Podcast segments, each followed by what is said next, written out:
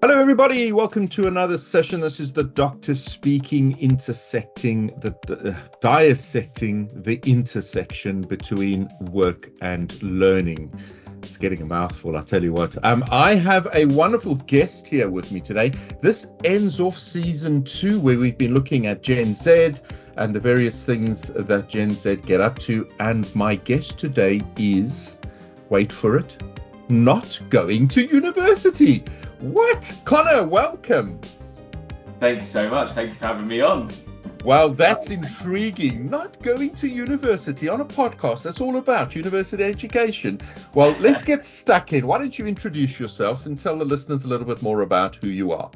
Yeah, absolutely. So I'm Connor Cotton. I am the managing director here at Not Going to Uni. Um, and I have been now for, wow, three years, I think, um, since I came back, um, as I was actually, I started my career at Not Going to Uni as well, as a junior sales exec um, back when I left school. So real full circle, going from junior sales exec to uh, uh, now running the company day to day. Um, that's that's obviously a bit of a pinch me moment at times, um, but also proof that I am walking, talking, not going to uni. I left school and went into the big bad world of sales, much to everyone's, uh, not disgust, that's definitely the wrong word, but much to everyone's um, points on, oh, sales, I wouldn't do that. Um, and I was like, it can't be that bad. Um, and next thing you know, it's, you know, it set me on a path to be where I am today. So it was definitely the right path for me, that's for sure. Okay, so let's get stuck into this not going to uni. When did it start and what's the goal of it all? Yeah, so Not Going to Uni was started back in two thousand eight by um, a chap called Tom. So Tom was, again, like me, walking, talking, not going to uni, in the sense of he'd, same story as me, he'd received all of his university offers and made the decision that university wasn't for him.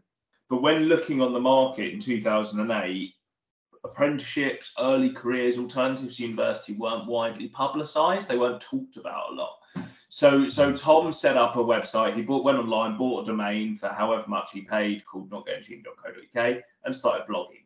Uh, and he was blogging his journey of not going to university and just posting things he found. So he might have found an apprenticeship at McDonald's in Surrey, and he'd post it and be like, oh, look, I found this. I might apply for it, kind of thing.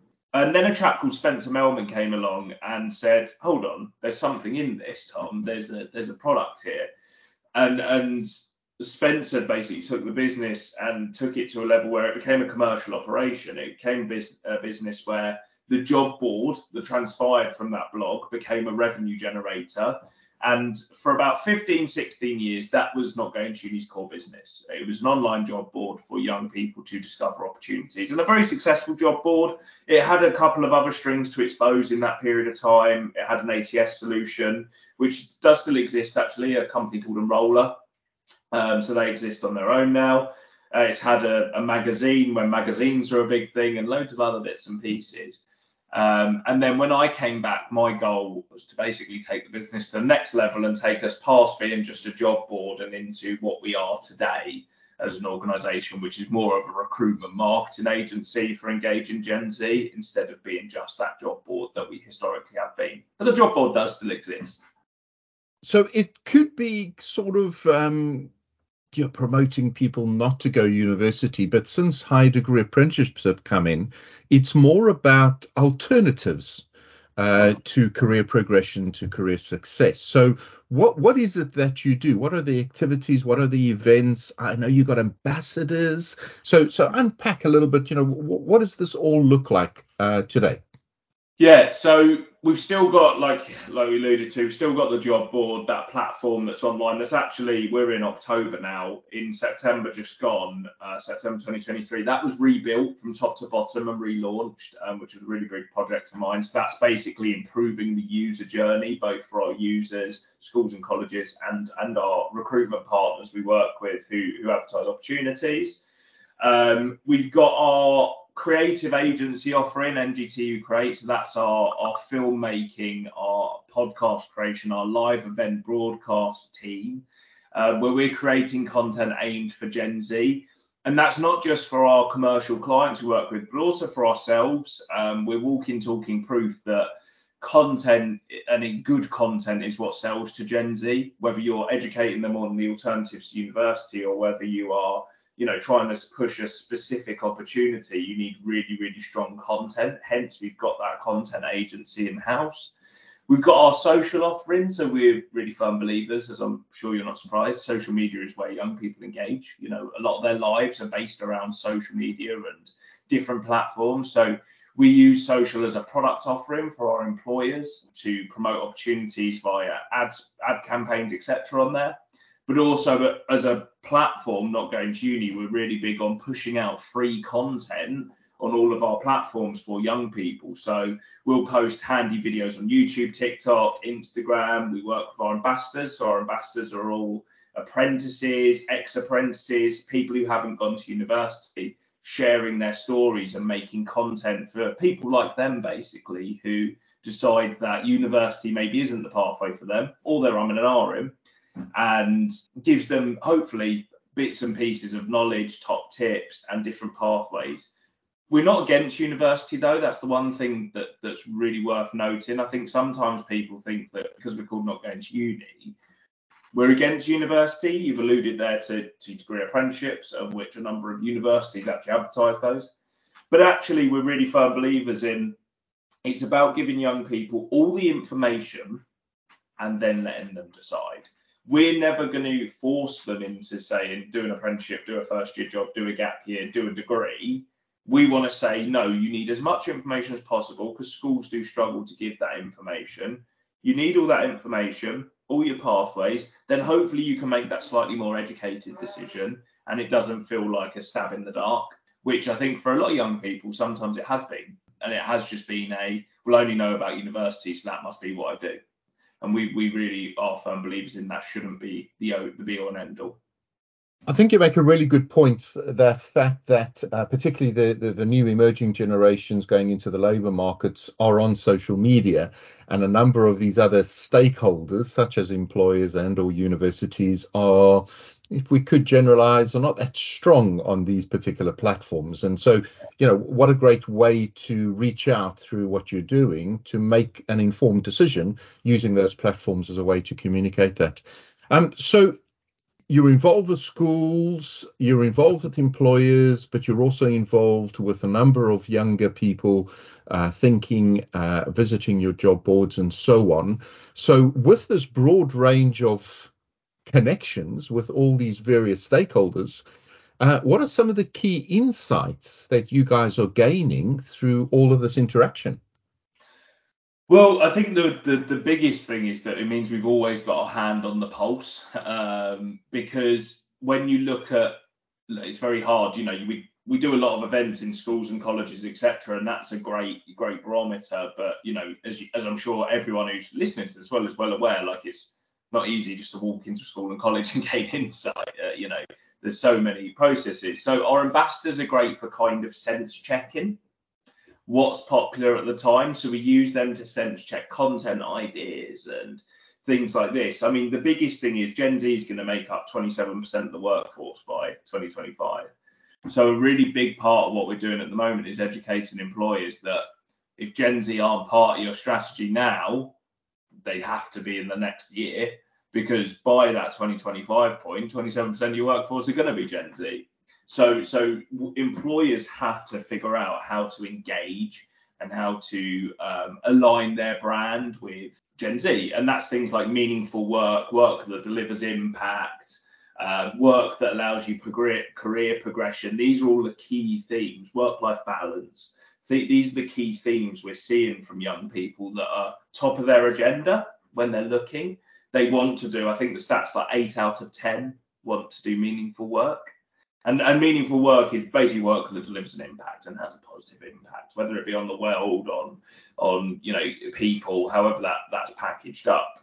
Same with the work-life balance and so on. So employers have to align their strategy with that to engage Gen Z.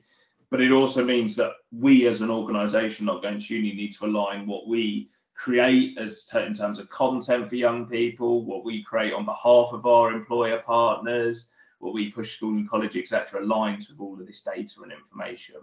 And and we're really big on, like I said, sense checking that with teams like our ambassadors, because they're they are Gen Z, most of them still, so they can kind of say, yeah, this is good, this is not so good, this is what I'd be looking for, and so on. And having people from different walks of life as well to give you those, their different opinions. So talk us through a little bit how how somebody becomes an ambassador. We might have somebody listening to this thinking, oh, you know, I want to get onto this uh, this train and produce this kind of material and be involved. Yeah. Uh, how does that process work? So typically we um, we have an ambassadors team under our marketing team who um, consists of Jamie, Parisha and Laura, and we'll typically get whoever's interested to get in touch with them. They, they, they have their own like email inbox for it. It's literally ambassadors at not going to uni dot co dot U K, which I'm sure you can drop in the show notes um, as well. And ultimately what they'll do is they'll ask for a little bit more about your journey, what you're doing and so on. Um, to kind of gauge how you could fit into the ecosystem of ambassadors. The one thing we're really keen on, we've had this before, we had way too many law ambassadors at one time. It was great for the law society, like industry and societies, but not so great when you're trying to educate people on all the alternatives. So, so hopefully find a gap.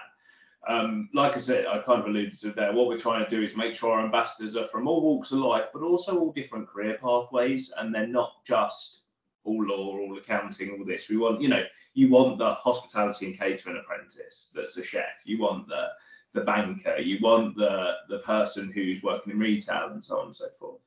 Then we have two programs. We have the Champions and the Stars. The Stars is our kind of open for all policy uh, organisation. And so the Stars is anyone who is a advocate for alternatives to university and, and educating on pathways. And they can, it's, it's a voluntary scheme, so to speak, and you can support as much or as little as you want and associate with us. The Champions is our more refined ambassador scheme where they're rewarded for their input. Um, we do like a voucher exchange scheme based on content created.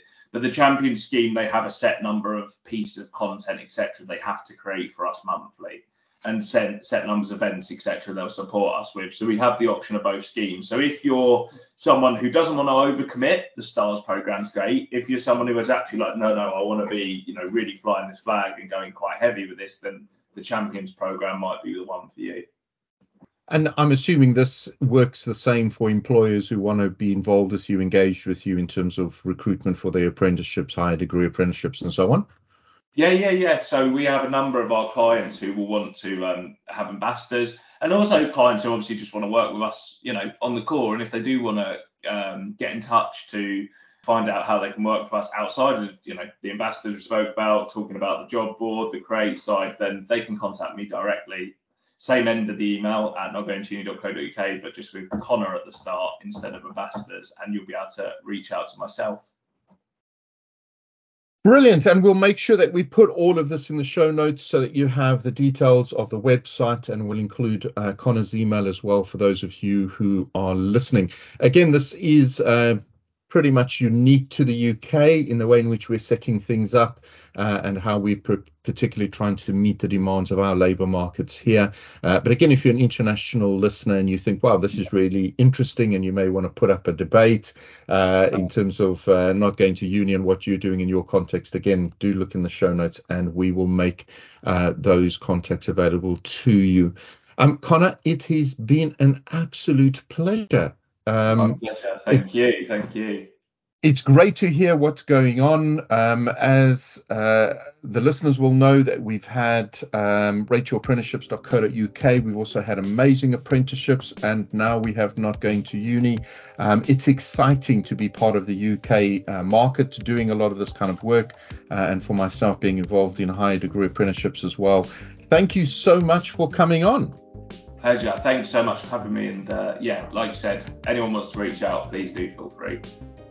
And this is the end of season two, everybody. Do come back for season three. We are going to be looking at that phenomena that happened post-COVID called the Great Escape or the Grey Escape. I'm going to be speaking to people who are Gen X and, and boomers, uh, talking about what are those final decisions that they're making as they think about the last ten, fifteen years of their own careers and where that may take them. So thank you again. Do uh, look out for the new season and speak to you soon. Bye for now.